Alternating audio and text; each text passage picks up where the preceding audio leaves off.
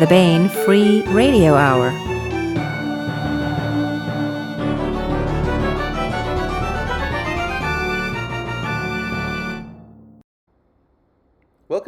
Free Radio Hour. It's a pleasure to have you along.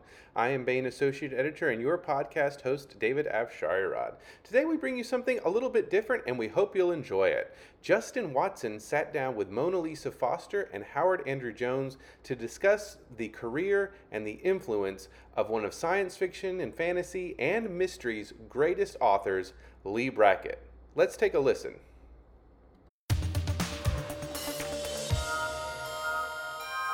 Welcome to the Baen Free Radio Hour. I'm Justin Watson, and I am joined today by Monalisa Foster, author of, amongst other things, the romantic space opera or the space operatic romance. Uh, I'll let her uh, define the genre, Ravages of Honor, uh, the third book of which is due out soon.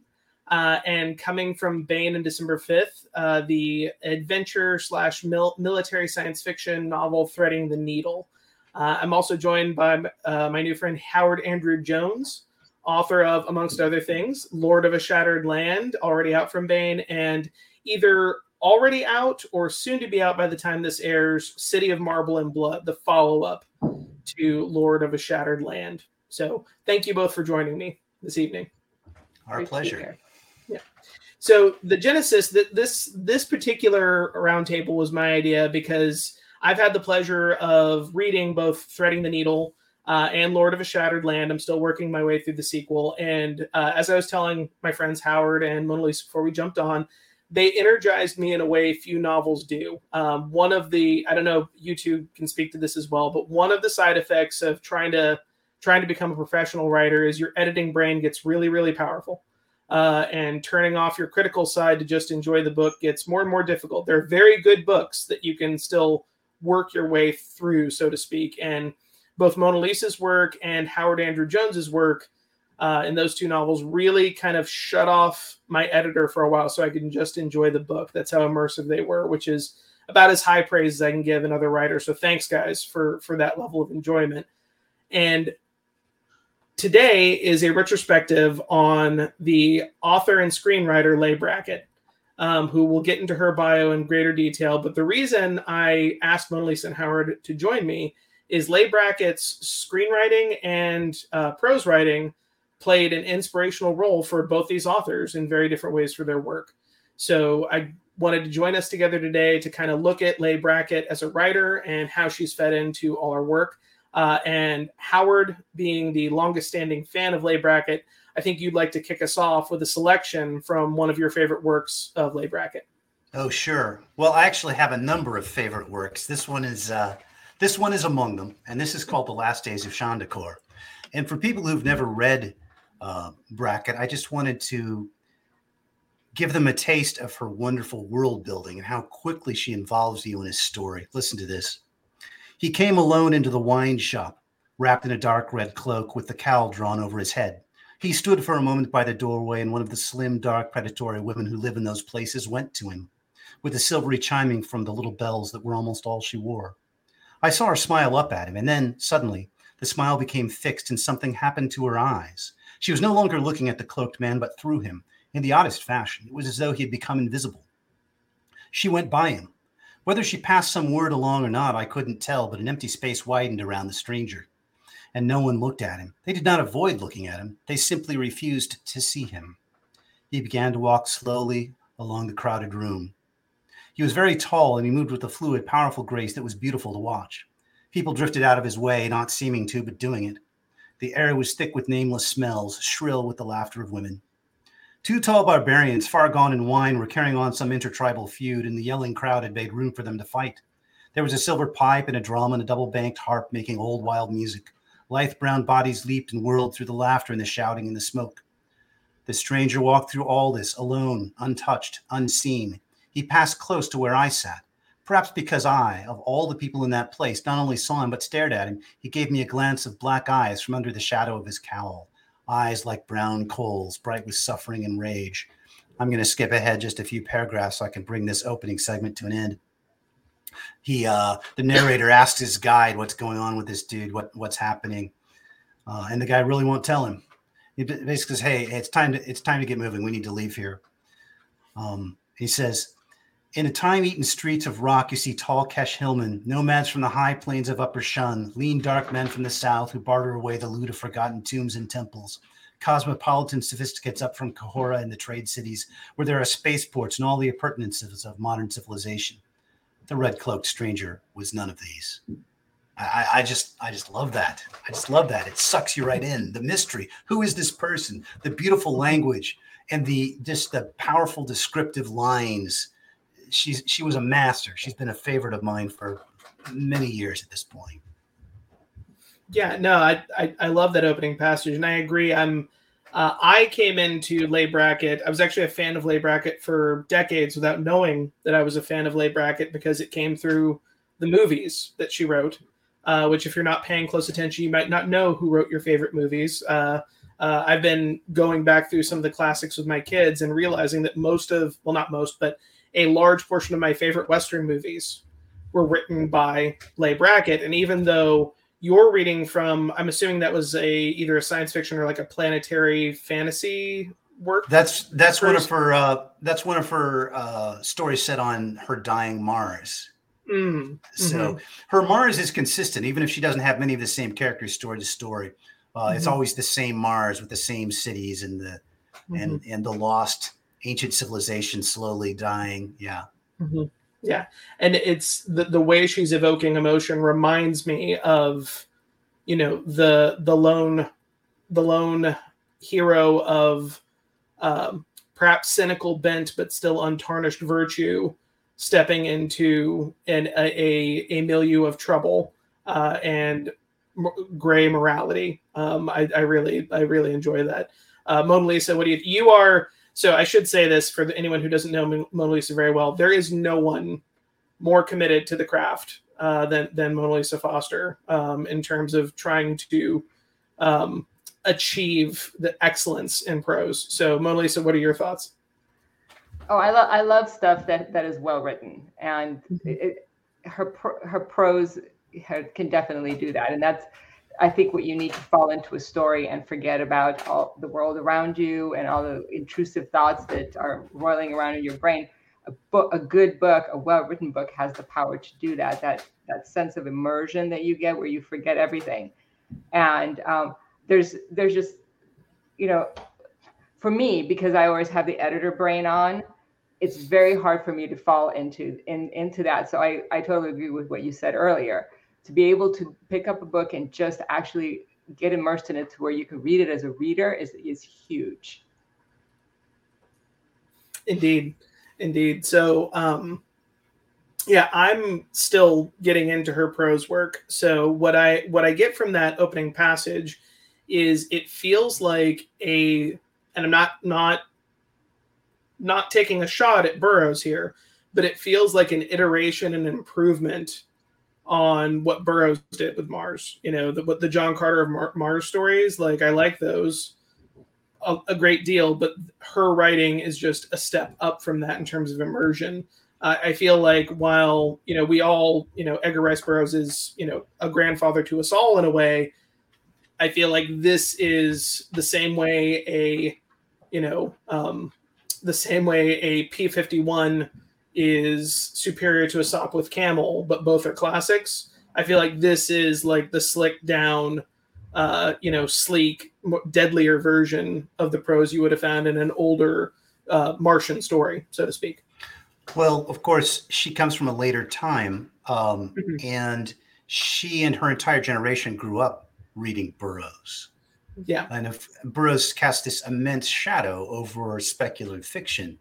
And yeah, I mean, she loved Burroughs. Bradbury loved Burroughs. Carl Sagan loved Burroughs. Everyone loved Burroughs back at the Robert day. Heinlein of, yeah. Of specific note. We could, for... yeah, we could go on and on. What what a tremendous influence! But she'd made Mars her own. Like I said, she made it a consistent character. It's this, uh, it's this faded ruby with this uh, amazing allure to it. Um, mm-hmm. And she painted it again and again in these wonderful, moody colors. It's a character of its mm-hmm. own. And she does some really cool stuff on Venus. I know that uh, uh, one of my favorite of the three John Stark stories is actually set on, uh, on, I guess my very favorite of the three John Stark short stories is set on Venus. But um, Which one is that? uh, I believe that's Enchantress of Venus. Give me a second. Okay. The, the, the titles of these are so similar. It's like a lot of old pulpy stories. Let's see. Yeah, Enchantress of Venus. Mm-hmm. That's the one with the seas of mist. hmm Yeah, no, that's uh, I have not read that one yet, but I am looking Ugh. forward to it. Um, and it, speaking of the Burroughs influence, um, Eric John Stark, uh, the hero you just mentioned, is very explicitly uh, inspired by Tarzan. It seems to me, or Mowgli from uh, earlier Rudyard Kipling stories from the Oh, Jungle Book. It's it's an interesting take, an interplanetary take on the story of uh, the human child lost and found again. Yeah, yeah. I wish there were a lot more uh, short stories of Stark. He's Mm-hmm. really her only uh, continuing character, and there's Yeah. only three stories of him. Uh, two of them were eventually lengthened, probably by her husband, uh, into slightly longer novellas. And then, of course, Mhm. there's the uh, the trilogy, uh, the Mm-hmm. 3 Skaith books, which I honestly don't like as well. Um, Mm. I don't. Th- it's more Burroughsian plotting, where it's more frying pan to fire constantly. It's not that I dislike them. I think I just uh, I think the plotting in her earlier short stories is stronger. Mm. It you feel like it, it definitely feels like an like someone wanted a longer word count rather than this is what served the story. Well, maybe. I mean, there's some really cool stuff in it. It's just that Stark in the short stories is so independent and charting his own course, and he spends so much, uh, like the first book, the first Skaith book. He spends most of it uh, somebody's captive, and then moving to Mhm. be someone else's captive instead of being the master of his own fate.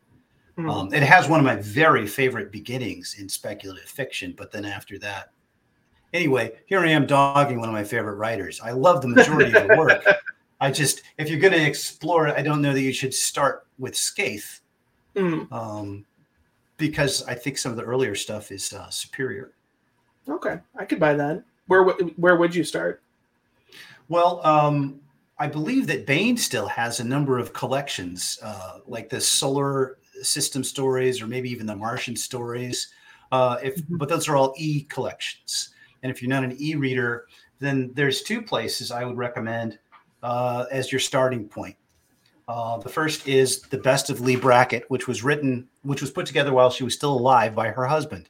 It's a nice starting place, although it doesn't have all of the best, and it has some at the uh, some at the back of the book from the end of her career, which are uh, a little bit less adventure stories. But there's some great stuff in here. This is my preferred one stop. This is called Sea Kings of Mars, and it's one of the Millennium Press releases, but it's Mhm. unfortunately out of print. If your library has it, though, uh, this is this is an exceptional best of collection. I think out of here it has almost all of my favorites. I might trade a couple at the beginning and put in I don't know four or five others for those. And it doesn't have Sea Kings of Mars, also known. Wait, it does have Sea Kings of Mars. Never mind, which is one of her very best. Now, if you decide to go all out, this is the way to go right here. These are the half. These are the Haffner Press hardbacks. Each Oh, one wow. of these, each one of these costs a pretty penny. They were fifty dollars a pop. Oh Um, wow! But I love brackets so much, I bought them one at a time as they came out. And this Yeah. is nearly everything except for the uh, every speculative fiction thing except for the uh, the Eric John Stark novels, which I already had a copy of. Uh, Mhm. And I guess it's I guess it's um, missing just one or two uh, minor things.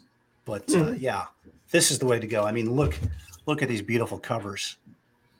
Oh this wow! one even had this one even has a foreword by Ray Bradbury, uh, who was best man at her wedding and one of her dearest friends. I did not know that. That's interesting. Yeah, uh, when uh, she lay dying, uh, Mm-hmm. sh- he was the last person she spoke with. Because her husband had already passed. I do remember that from her. That's bio. right. He called her on her hospital bed. Oh wow! Yeah, yeah. That is, uh, you know, I don't think fifty dollars for a hardback of your favorite author is is all that extreme. I have the folio edition of Frank Herbert's Dune, so I've definitely done. Uh, I, I- I've been a little more extravagant for uh, hardbacks that I love. Um, Well, especially since a lot of these stories have never been collected. Uh, a lot of this stuff was uh, has just been moldering in older magazines. yeah, Um, so this is, if you're really into her, this is the way to get it all. cool, cool. Well, I'll keep that in mind. Um, and those are still in print at this point. Well, I don't know. I haven't visited the Haffner website in a while. The last I saw, at least two of them were. And let's face it, the the early stuff is good, but the two later volumes are are stronger because Mm. it takes all of us a while to get up to speed, even Yeah. if we're even if we start with talent like Leigh Brackett. So Monalisa, as like me, coming to leigh brackett a little later, um, not not being as familiar with her prose, could you talk a little bit about how uh, Leigh's work kind of fr- fed? Uh, pardon me, I'm going to leave that in because I'm human. Uh, how that fed into your process for threading the needle? Uh, well, I think my first introduction to her must have been with with uh, Empire Strikes Back Oh yeah, because she did the first the first round draft of of, uh, Mhm. of what eventually became, and you can kind of see that there with Princess and the Pirate trope. That whole banter between Han Solo and Princess Leia was was apparently her contribution to it. Mhm. and um, so even though they they edited the final version was not the one that she wrote I, I think you can see her fingerprints there. Like i like to think those are her fingerprints because that is actually my favorite part of star wars was the romance between han solo and princess leia. I- shit I'm- i'm a girl okay? Um I and then and then um so it's it's the characters. It's the characters and the relationships between the characters. And even though we write uh, all these different genres whether it's space opera or hard or hard sf or military alt history it's the characters and the relationships that that keep us coming back to the books because like we've already we already know what happens we know what the events are going to be we go back to be with our favorite people Mhm. favorite fictional people as it were and speaking of going back over and over and over again um, enter el dorado with john wayne Mhm. because like even even in Romania where they would chop up all of these uh, American movies into little bits and they would censor them, I was still familiar with uh, with cowboy films, uh, with westerns, and I knew who John Wayne was. I didn't know his name, but I knew who he was, just like I knew who Errol Flynn was. So even Hmm. though the stories were chopped up and didn't actually um, always make sense, I was familiar with them. And then I got to see them uncensored when when we came here. And john and john wayne was just one of those people that you could see why i would be very drawn to to that image of of him even though he was he was he had already died by by the time we got here. And el dorado was one of those movies that i just kept going to back you know again and again and again. And i finally put two and two together that leigh brackett had had a hand in the screenplay that Mhm. it, it was one of her projects. And I, I at some point I mentioned to Tony that this would make a great space opera, and there it is. that, that was the, that was the inspiration because I really I really liked that idea of taking this um, this veteran who who had lost or who didn't have a lot um, go start a new life and then even before he gets a chance to actually do the very first thing he has to take a step back because his friend doesn't want him there. And Mhm. he's willing to do whatever whatever that friend needs him to do you know so putting his his comrade in arms uh, ahead of his own desires. So that's I, so that's the story i wanted to write. I obviously i wanted to write a different story uh, you know, from a different angle but that was the initial inspiration for it so for me this this this this this is why i credit it to, to to her because once I started looking at this as oh, this is another work of Leigh Brackett, and I started looking more and more into depth into what she had done and the way that this was written and why, um, I just figure, oh, this is a project that's worth taking on. Yeah, absolutely. Um, and you did it well, uh, in my not entirely humble opinion. I, I actually think one of the beauties of it is I love Leigh Brackett's screenwriting, but you only have so much time in a screenplay. One of the joys of threading the needle is you do get to dig into the any novel length work. You get to dig into characters in a way a movie doesn't always have time to do.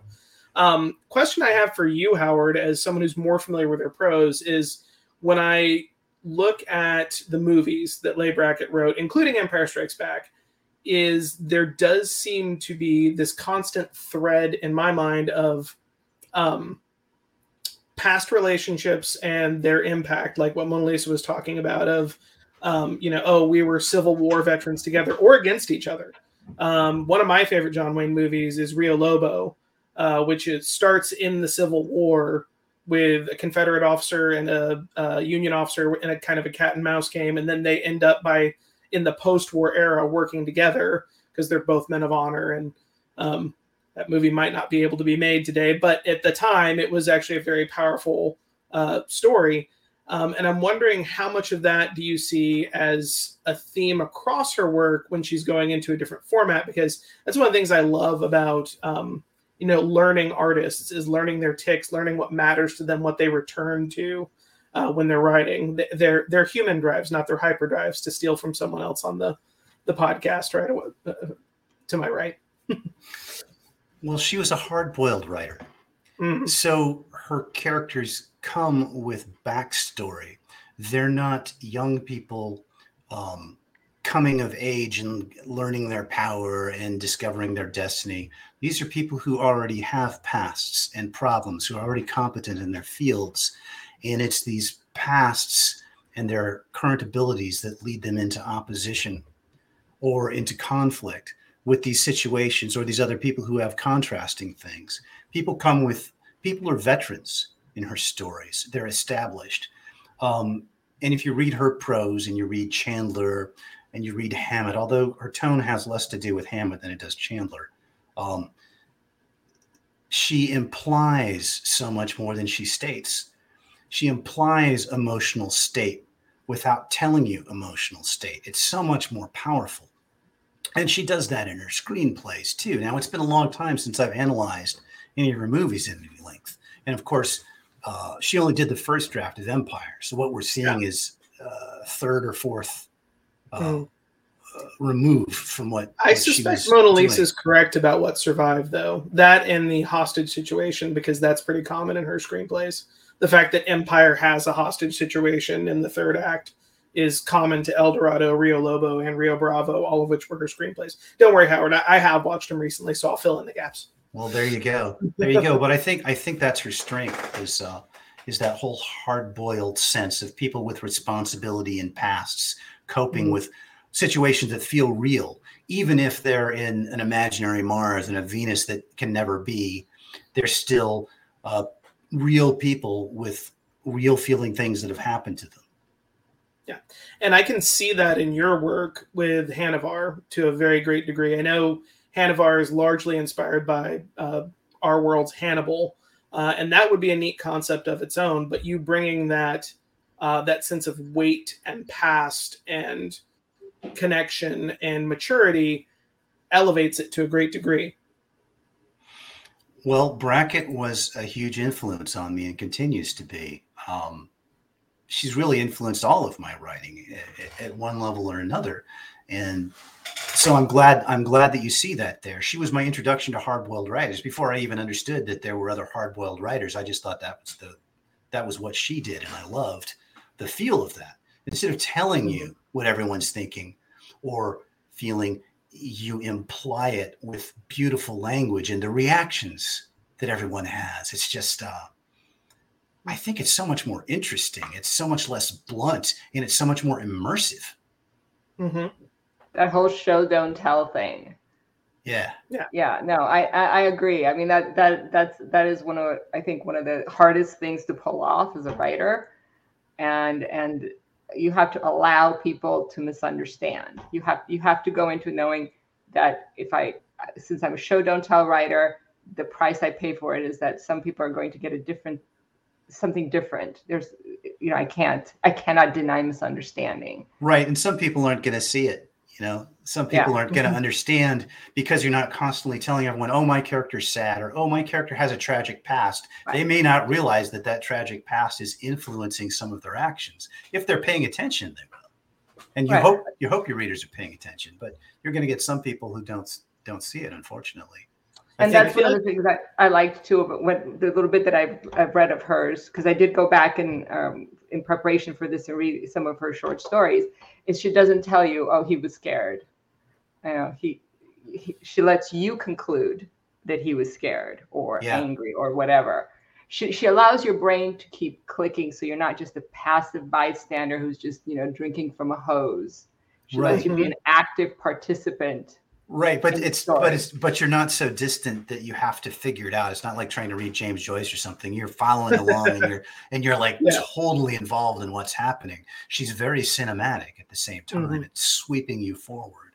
Yeah. yeah. But she's not pre-chewing your food i- No. is what I- is what I've ca- is what I tend to call it because it's a, a real unfortunate trend I've noticed in I'll say movies more frequently than novels because I'm not about to criticize any other live, living novelists' work online because if well, you don't have to mention them. You don't have to mention me, them by name. Yeah. yeah yeah um but i really do while i understand the the impulse to deny misunderstanding as monalisa put it um, because that can be very important in other types of writing right if you're doing academic writing or technical writing you know the manual needs to be at an eighth grade level and it needs to tell you how to operate the equipment with no guessing games if you're writing a novel or a short story risking that misunderstanding can be scary, but it's so much more rewarding as a reader when you do pick up on it, and it does have the impact it's supposed to have. Um, you know, I um, have you guys seen Denis Villeneuve's Dune 2021? The sequel's coming out soon. Yeah. I no. All right. So, real briefly, uh, if you're familiar with Frank Herbert's Dune, it's not a bad adaptation. It's it's a good movie overall, but he, the director, makes the characters much more modern and American, um, than is appropriate for a baroque feudal setting. Hmm. Um, that which Dune, even though it's science fiction, is very much a baroque medieval setting uh, in its writing. It, it uses anachronistic values and social systems in a far future setting intentionally. And I think there were a lot of decisions made in that movie that try to make the characters more relatable to modern Americans. Um, for instance, uh, you know, the Duke of House Atreides tells his son, "Oh, even if you don't want to be the Duke, it's okay. You're still my son, and I love you." Which, as a father, of course, I feel that way about my children. But I'm a 21st century American father, that has no relation to how a feudal lord would feel towards his only heir. And the fact that they didn't have the courage to present that the way it would have happened in the, the way it did happen in the book, that's another example to me of, of it's pre-chewing my food. You know, it's like like go ahead and show, don't tell, embrace the difference. Uh, just because someone is different doesn't mean they're a monster. We're supposed to embrace that, right? Um, so I I find that plays into the implication of I'm going to describe for you, I'm going to use your sensory inputs, I'm going to give you a scene, I'm not going to tell you how to feel about it. You will decide how you feel about it. I, I, I appreciate that in writing, and I appreciate that appreciate that in the movies I've watched that she wrote, and in the so far the small amount of her fiction I've had time to read. And I just I in a rant about Dune. I'm sorry. No, no, no. I, I, I was I was gonna say because I have the same kind of setting. It's a feudal setting, even though it's even though it's far future. It's feudal. They're very much This is about for Ravages of Honor and threading the needle to a certain extent, right? right, right. But Mhm. mostly I'm talking about um, the Ravages of Honor series. And I mean, you basically you've got genetically engineered samurai with swords and nanotech, but the society I made it feudal on purpose. And one of my inspirations was Dune because it's it's something that I read. You know, I've read several times. Um, so even though I have my own opinions about the writing, I, it has influenced um, what I'm interested in writing myself. And I didn't um, sanitize my story for modern audiences. hmm And sometimes I get a lot of pushback for, on that because oh, it's the future. You can't have you know you can't have this or you you can't have women being treated like or and I'm like sure you can't. I just did it Mhm. and I and it makes sense in world. I stuck with the rules of the world that I created. They and they're angry at me because I stuck with the rules and and and didn't you know didn't make um, certain characters be more like your 21st century first world suburbanite. Well, I'm not interested in writing uh, modern, contemporary, 21st century first world suburbanites. There's plenty of people doing that. Mhm. I'm It's I'm actually interested in doing more interesting characters than that. So there's consequences and you have to bear them, but there it is. no one's work appeals to everyone. That- Right. Yeah. Exactly. I am not everybody's cup of tea. What a surprise. well, I I enjoy both you and your work, Monalisa. Um, so, uh, Howard, what would you say? Um, you know, getting away from 21st century suburbanite, have you threaded that needle in your own work? Because you're dealing with a, like a, a fantastical equivalent of uh, post Third Punic War Mediterranean, which is obviously very alien. Uh, as much as people think they understand the classical Mediterranean, once you dig into it, it is pretty alien compared to what we live with today in many ways. So when you were, you know, thinking about that, talking about, you know, different value systems, different expectations, what was on your mind? Or were you just hey i'm out here to play. I'm inspired by this source material and i'm going to do what i want to do with it and hopefully people like it. What was going through your head when you started crafting that story? Uh, i suppose i should say that to try and be real with the characters uh, present their strengths and their weaknesses. A lot of people spend a lot of time admiring all the things that the Romans did right. So I show interesting things that this Roman like society does that's admirable, but I also show the terrible things that this society has done. One of which is completely razing the city of the principal character of the series and and taking its very few survivors off into slavery. Um, we don't often hear that discussed when we talk about the glories of Rome. so, I mean, I, I just try to look at it in a um, in a way that's real. Although I mean, it's a fantasy setting with uh, with magics and in weird beasts and the occasional flying serpent. Mm-hmm. Um, but I try to be I try to be true to the people. What what would they really be experiencing? What and it goes into some dark places sometimes. I don't consider myself a grim dark writer because I'm interested in writing about heroes, but heroes have to overcome uh, darkness and they have mm-hmm. to face it. And my character does, and he unfortunately experiences. He's seen some. He's seen some stuff. Yeah, absolutely, absolutely. The um, um, gosh, I had a thought just a second. Something you said sparked my brain, but I'm uh, prematurely over the hill. I'm trying to remember what it was. Um, the uh, well, I'm 40. I guess I guess I can be just cresting the hill. Uh, you have small point. children. That's probably what's doing it. Yeah, yeah. They, they, my my mother-in-law said, "You're sharp now, Justin, but wait until about the second one. Your brain turns to tapioca." Um, the, uh, uh, that's something I, I enjoy in uh, both y'all's work is the honesty of the character work in this in the sense of um it's i think it's absolutely legitimate to write about heroes. Um i think what some people will do is they will set up straw men and paragons and leave it at that. Um and neither of you do that in your work and i i, I adore that because it it's i oh this is what i was thinking. I think a lot of people when you if you if you're critical of a piece of fiction that's science fiction or fantasy. A lot of people say, oh, there are dragons in it or there's interstellar travel, but this gives you a problem.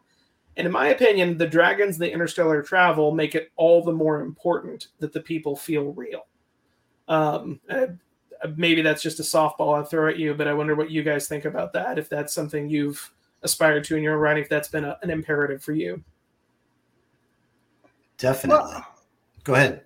Um, I, I was going to say, in reading some of these short stories in preparation for this, I was noticing just how much like uh, Indians her aliens are, or how much like uh, how her colonists are just like frontier people.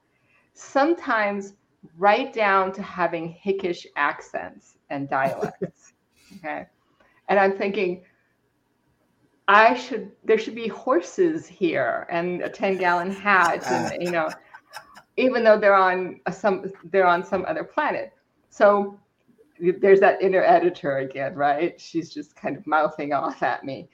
And but but my point in bringing this up is that it it still doesn't really matter because the characters still carry it. And all of her characters, or at least um, the ones I have read, seem seem to have kind of like Howard said, they were not born on the first page. And this is one of those things that I think new writers make a lot of mistakes with, or even some established ones. Their characters are born on the first page. They don't really have a past. They don't have a background. They don't have trauma. They don't have, um, you know, th- there's they don't have reasons why they do things. Brackett's characters aren't like that. They're definitely not born on the first page. They have pasts, and usually they're dark ones because you know they're they're fighters or warriors or whatever they didn't have an easy life you know to, to get there. So they they feel like real people. And i think characterization can carry even somebody who somebody like me who's going to object to well venus doesn't really look like that and mars doesn't really look like that. And just just carry you through the story because you want to be with those characters because those characters are somehow resonating with you on a level that is that goes far beyond whatever setting they're in or whatever genre that they're in I think that's well said. Uh, the character work is what's important. I, I, run into now. I grew up watching and rewatching the original Trek. Um, that was about the only speculative fiction that was available when I was a young man. When I when I was a little kid, uh, we'd occasionally get I don't know like Space 1999 which never made much which never made much sense to me. Uh, occasionally, Twilight Zone reruns would come on, but we didn't see Doctor Who in my neck of the woods. We never saw The Outer Limits in my neck of the woods. It was just Star Trek. And I realized as I got older that some people loved it because of the bad episodes and the cheese, and they loved those just as much. For me, I loved the character work on the really strong episodes, mm. and it would sell. It would sell. Uh, as I got older and began to recognize that, well, the special effects were good for the time, but maybe they're not. Maybe they're not uh, transporting as much. Um, but the characters, the great episodes, sell uh, even even the old sets in the Starfleet uniforms that look like pajamas. They sell it because the character work is so good. Uh, it the characters have to be real for me. I can I can ignore the rest of it. Mm-hmm. But if the character work isn't good, then I don't care how much sense your the mechanics behind your warp drive, how well you've worked that out. I don't care about your political system. I don't care the multiple layers of the government that you figured out and how much sense it makes. I really don't care. I I have to believe in your characters. So, Howard, I was listening to your uh, interview on Blasters and Blades, another great podcast uh, for those of you looking for uh, speculative fiction focused uh, content for your morning drive. Uh, and you said something about New Trek that just had me like thumping my steering wheel. And you you pointed out that the thing, the worst thing J.J. Abrams Trek did, maybe you didn't put it quite like this, but this is how I remember it. The worst thing J.J. Abrams Trek did was they took Captain Kirk and boiled him down to the frivolous skirt chasing uh, daredevil risk taker elements and it completely ignored that james tiberius kirk as he is in the original series through the six original movies is actually an incredibly responsible officer who feels a great deal of obligation to his people and to his mission and nine times out of ten absolutely follows his orders and tries to accomplish his mission to the best of his ability and only bends the rules at utmost need. Like my first officer is going to die if I obey this order without good reason. So yes, now I will bend the rules. Um, so I, I really appreciated that observation, and I could not agree more. Uh, well, James original is a much richer character than people realize in the original series. The, the original character was created by veterans, um, mm-hmm. uh, written by veterans, or people who had grown up seeing veterans and experiencing World War II. And so mm-hmm. all of those characters have duty and responsibility because they've experienced it. They're actually hard boiled. And hard boiled doesn't mean that they're walking around with trench coats and top hats, excuse me, trench coats and fedoras. uh, it, it, it means that they're not constantly talking about how they feel or whining about their past. They're just getting the job done and they've all got some baggage. The mm-hmm. new Trek, Kirk is destined to be a great leader. The original version of Kirk, he suffered. He's learned painful lessons. He has earned those stripes. There's a reason he's the youngest man to command a starship. And in original Star Trek parlance, a starship isn't any spaceship, but a starship is one of the capital fleets of the ship, mm-hmm. uh, of, yes. of, the service. Yeah. So mm-hmm Yeah, I feel strongly about that. Kirk was a, a important figure for me growing up. Um, uh, one of my heroes, and to see the the screwy interpretation or or the meme that he's just this stupid skirt chaser, um, and, and, you know that's not even right. Don't don't even get me started. I I, th- I think there's a there's a tendency with newer fiction to have this start snark snarky character. The snark is supposed to carry it all, and they do it without thought because uh, you know. So we're back to first world, 21st century first world snarkiness in throughout throughout most of history, and I would argue even in a lot of places around the world today that kind of talk would just get you punched in the mouth and your teeth knocked out. And if, if it didn't, uh, your family would be reining you in because you are not the, an individual in the same way that most of us are individuals. You are part of a larger, you know, a clan or something like that. And there are going to be people reining you in. You are not going to be strutting around speaking truth to power um, mm-hmm. and solving problems with speeches, like a lot of these um, new mm-hmm. all of these newfangled shows are doing. Uh, and I've and heard I've heard you speak eloquently about that before. You were talking to me about the princess, the the princess speaking to power. Um, the, the princess, doctor, astronaut. Yeah, yeah. yeah. Admiral, yes, yes. All she has well, to do is give a speech and problem solved. Yeah. Mm-hmm society society is just waiting for her to wander up and say this brilliant thing and everyone's like oh my god we didn't see that. Now now we're we'll totally change. Yeah. But oh, what if we were all nicer howard? What if we were all nicer? That's like, all we need to do. yeah maybe if you put a little christmas in your heart sorry sorry that's cultural superiority. Uh, what if you put a lot of non-specific uh, festive celebration in your heart? Yeah no i i agree with both of you very very very much so. And sorry, just one more thing about Trek. The power trio of Kirk, Bones, and Spock being all three are actually what I love about them is you could boil them down to the archetype of compassion, logic, and intuition for Kirk, but that they are all three still combinations of all three. That McCoy is your is the compassionate advisor to Kirk, but he is very intelligent and Spock is the rational advisor to Kirk, but he is actually terribly compassionate in his actions, and that Kirk is both very intelligent and very compassionate and has the gut instinct required to be a good commander. So I I right. think that's something Trek has not gotten right. And I, I actually do like Next Generation just fine, a lot of it, not all of it. And I really like Deep Space Nine, but I think that no Trek has actually equaled that, which is why original series remains my favorite series even though next gen is what was on the air when I was a kid. I don't think New Trek ever got what McCoy's purpose was. I mean, I tried mm-hmm. watching. I've watched. I watched two movies. I didn't bother with the third. Uh, Karl Urban was awesome. He was probably one of my probably my favorite of all of the uh, the portrayals. but the script didn't know what to do with him because the writers yeah. fundamentally misunderstood who McCoy was or what he was even doing there. Yeah, they, they, that was a perfectly good waste of a Karl Urban because Karl Urban is majestic in anything he is in, whether it is Xena Warrior Princess or Lord of the Rings or Judge Dredd. He's good, even if everything around him is terrible. Um, right.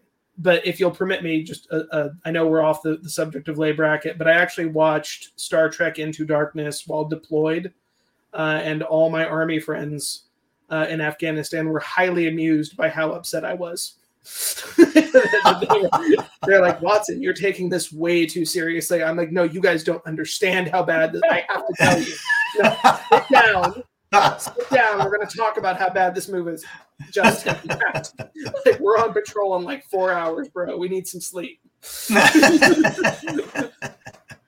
It's too so, bad nobody um, recorded that because I would pay real money to see that. Because you know I can, right? You know I can get off on a tear. Um, and these poor guys who are just casual, nowhere near the nerd level I am, are just like, oh lord, we we we uh we put a coin in the jukebox. I guess we got to listen to the song.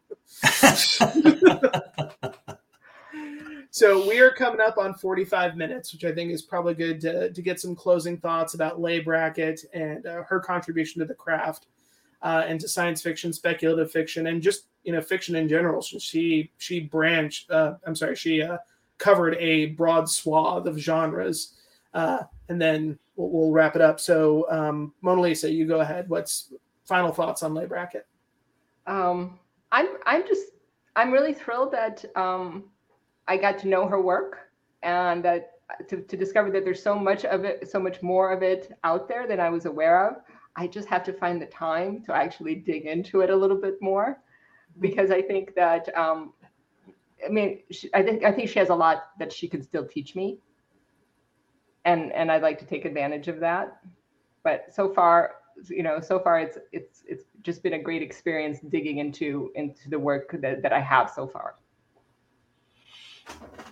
Her work her work is a well to which I constantly return. Uh, some of her work I read uh, almost every year, like uh, The Sea Kings of Mars, which is a uh, a short novel, also known as The Sword of Rhiannon. Um, it, it's just amazing. But then so many of her of the works written from her middle to her late period are, are astonishing. Like um, uh, the Moon That Vanished. That's another one set on Venus. I, I use that one when I teach my heroic fiction workshop. Uh, it, it's just such take that, Monalisa. We should, we yeah, should okay. You need to teach that because I want to take that. if I weren't so busy writing Hanuvar, I would have. Uh, I would have been teaching it again this semester. You're not doing it at Dragon Con? no, no. I mean, I don't know if I could teach. I see the problem with these is with this workshop is that you have to read the story ahead of time and read a couple of things ahead of time and then come prepared to discuss it. And so if I could actually, if people wanted to do that ahead of time, um, then we could analyze these stories and talk about all the great things in them. But it would take, it would take a whole lot of um, uh, preparation on everyone's part. But uh, yeah, I mean, it's, it's, great stuff. Enchantress of Venus, Black Amazon of Mars, Last Days of Shandakor, uh, my, my, God, there's just so much. The Veil of Astellar. Um, she she she was one of a kind, and there's a reason that I've long named her one of my very favorite of all writers, and why I still call her that. Um, yes, she can be learned from. And I tell you, when I when I typed in uh, um, the moon that vanished, I could not find an electronic text of it, and so I had to supply it to the class to read. And I discovered that uh, typing it in gave me an even closer look at her techniques. You know, it's like it's like the words were flowing through me onto the screen, and uh, it made me realize, well, that's a way to get to know a writer's work even better is to actually just type it in. I wouldn't recommend doing that on. I don't know if you want to if you want to type in the wheel of time or something. I, I don't know how many people want to sound just like Robert Jordan anyway, but uh, but for but for a short story writer, or or if you want to uh, try out someone's technique who you really like and type in a chapter or something, maybe your favorite chapter. It reminds really, me of that movie Finding really Forrester when Sean Connery's character has his uh, protege do that. With some of his, ah. if you if you've never seen that one, it's I, have it's, seen it. I forgot I forgot that bit though. You're right. Yeah, he does. Yeah. He does. Yeah. I've done that mm-hmm. typed in typed in the first chapter of a book I, I, I, was I was trying to teach myself how to write. I've done that. It oh, that's cool. That's cool. Well, it certainly worked with me and, in Leigh Brackett. I saw, I noticed things that, and I've read that story multiple times, but typing it in uh, mm-hmm. took it to a whole different level. It's like, oh wow, I'm seeing things here I didn't notice before. It's, yeah. No, there's there's like some neurological thing going through your fingers. Yeah, yeah. Muscle memory is the thing. Yeah. Um, no, that's super cool. Um, well, guys, thanks so much. Uh, my thoughts mirror your own. I, I don't think I'm going to come up with a, another creative or more profound way to say what's already been said. Really excited to dig into Leigh Brackett's prose work. Have appreciated her screenwriting for years. Uh, Monalisa, where can people find you online if they want to learn more about craft, find your books, or generally hang out with your internet persona? I have a, a website, monalisafoster.com. And I also have a Substack, which mostly focuses on craft. So that's more, more or less for writers. Um, I have Threading the Needle coming out December 5th. Um, and the third book in this series is coming out that uh, October 20th. and Very I cool. can be found at all the stores, and I should also be in accessible through libraries because I'm wide. Very cool. Very cool. Howard? I'm at uh, howardandrewjones.com, uh, and I don't update it nearly as often as I should. I think I mentioned I'm writing Hanuvar all the time. Um, as far Good. as uh, I other, can't wait for book three. yeah, um, uh, I do appear an awful lot on uh, Facebook. I must check it two or three times a week. Uh, that's Howard Andrew Jones dot one. Uh, Hmm. and if if it's the Howard Andrew Jones who's talking about Sword and Sorcery or Hanuvar, that's me. I'm occasionally on Twix, although I've never liked it, and I'm just I, I basically just bop on every now and then to to read about Sword and Sorcery, and then discover something some horrible thing that someone's talking about, and then I leave again.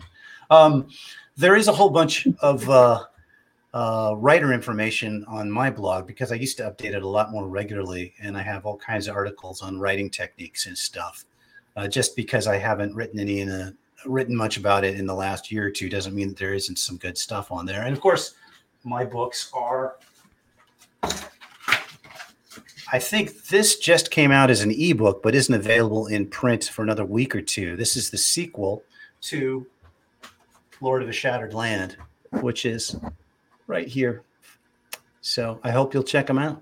Yeah, and I like to reiterate my recommendation for both. Uh, actually, Ravages of Honor as well. I've read the first two books. I'm looking forward to reading the third, Threading the Needle, and the Hanuvar series. All great books, uh, all inspired by many classic authors, but including our topic today, Leigh Brackett. Thanks so much for spending your time with us here on the Baen Free Radio Hour, and we will see you next time. Good night.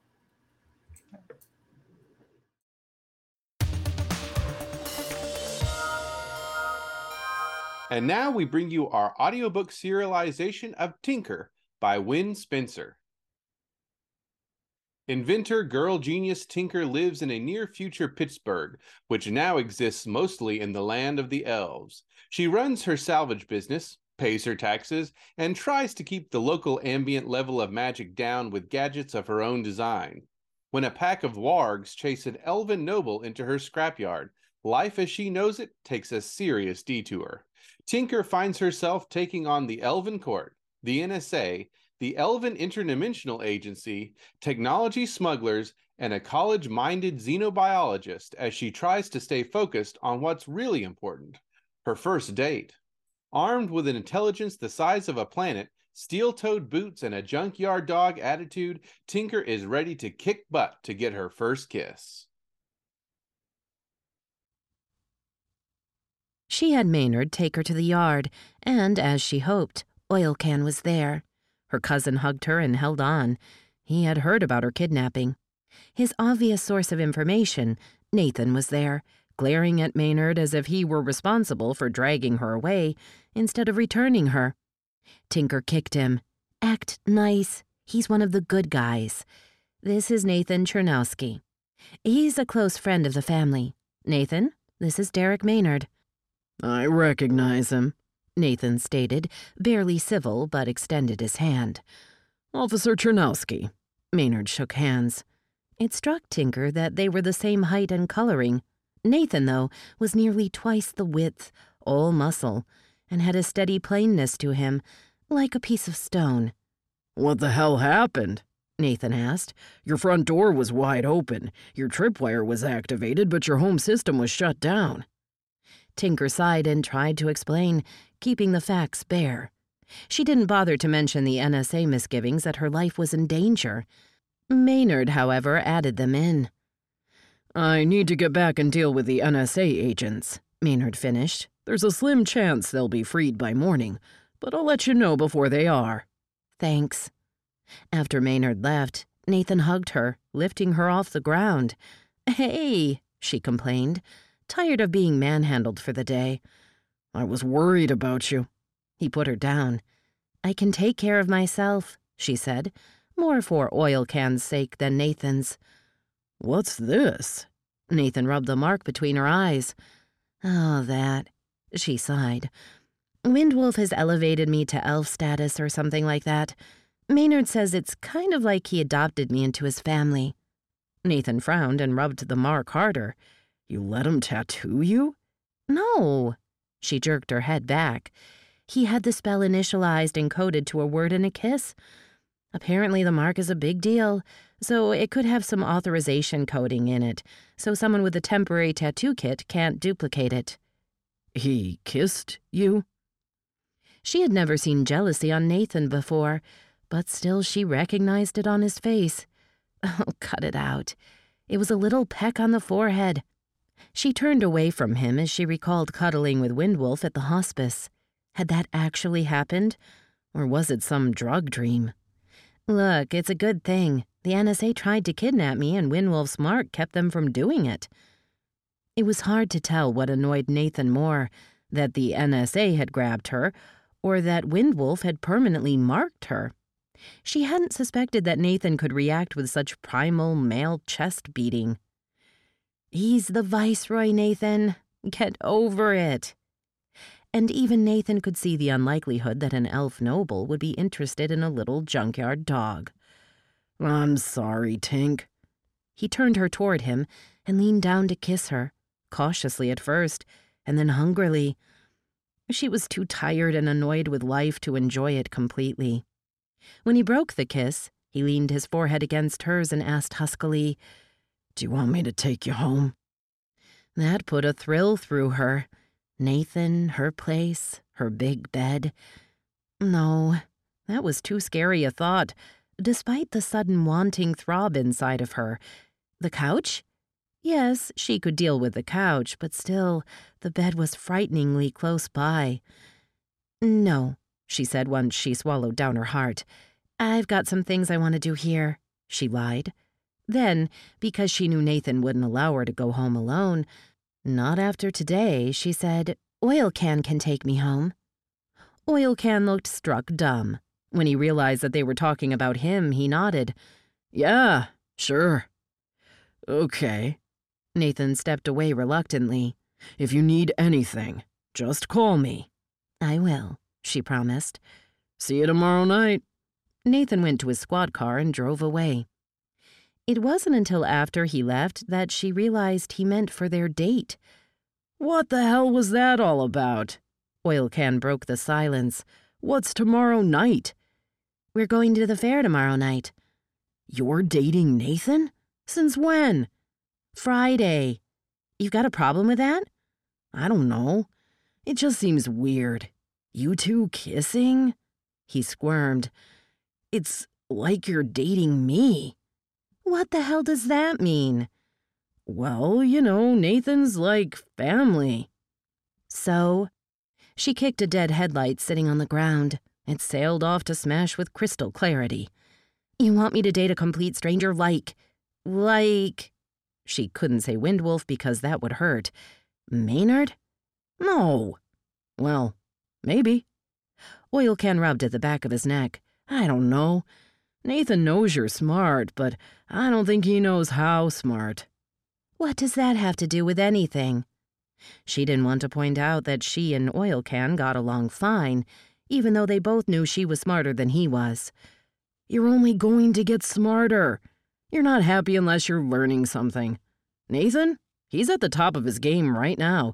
He sees you and thinks he can handle it, but he doesn't realize things aren't going to stay the same. Could you at least let us get one date in before you doom the whole relationship? As long as you keep in mind that it's probably not going to work out. Why not? You said yourself that Nathan already knows what I am. I don't know if Nathan has ever really listened to you. I mean, when you're talking about racing or bowling or horseshoes, he's listening to you. But when you talk about what's really in your soul, the real you, he's tuning you out. His eyes glaze over, and he does all sorts of fiddly things. And if you go on too long, he tries to shut you up. He does? Embarrassingly enough, she had never noticed. She shrugged it away. If she didn't notice, it couldn't be something hugely important. I'm going to have to date someone sometime. Have you told Nathan about CMU? Actually, Lane released me from that. She said I only had to go to college if I really wanted to. And? Oil Can asked, as if it was still a possibility. She opened her mouth to say no, but for some reason it came out, I don't know. Nor did she know later, as Oil Can dropped her off at her loft. She cleaned up the mess that the NSA agents had made of her place, trying to wrap her mind around the sudden changes in her life.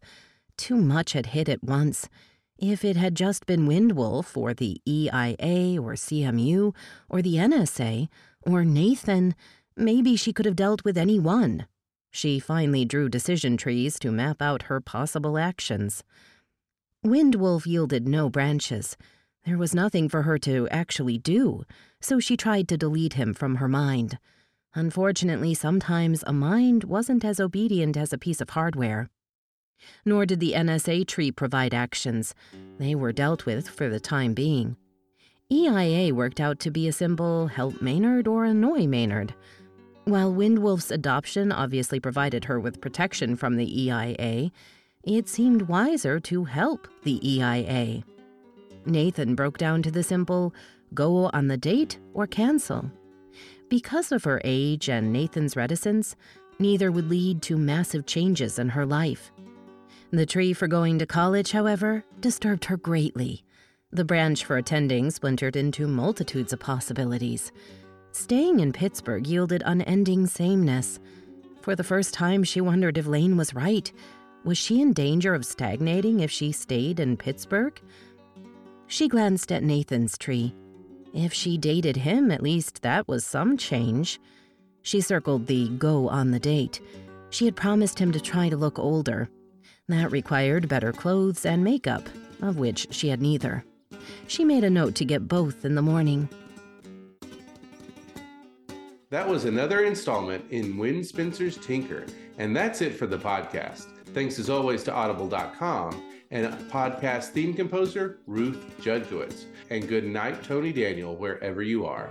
This is David Afsharirad coming to you from a soundproof bunker somewhere deep in the heart of Texas. Join us here next week at the hammering heart of science fiction and fantasy, and keep reaching for the stars.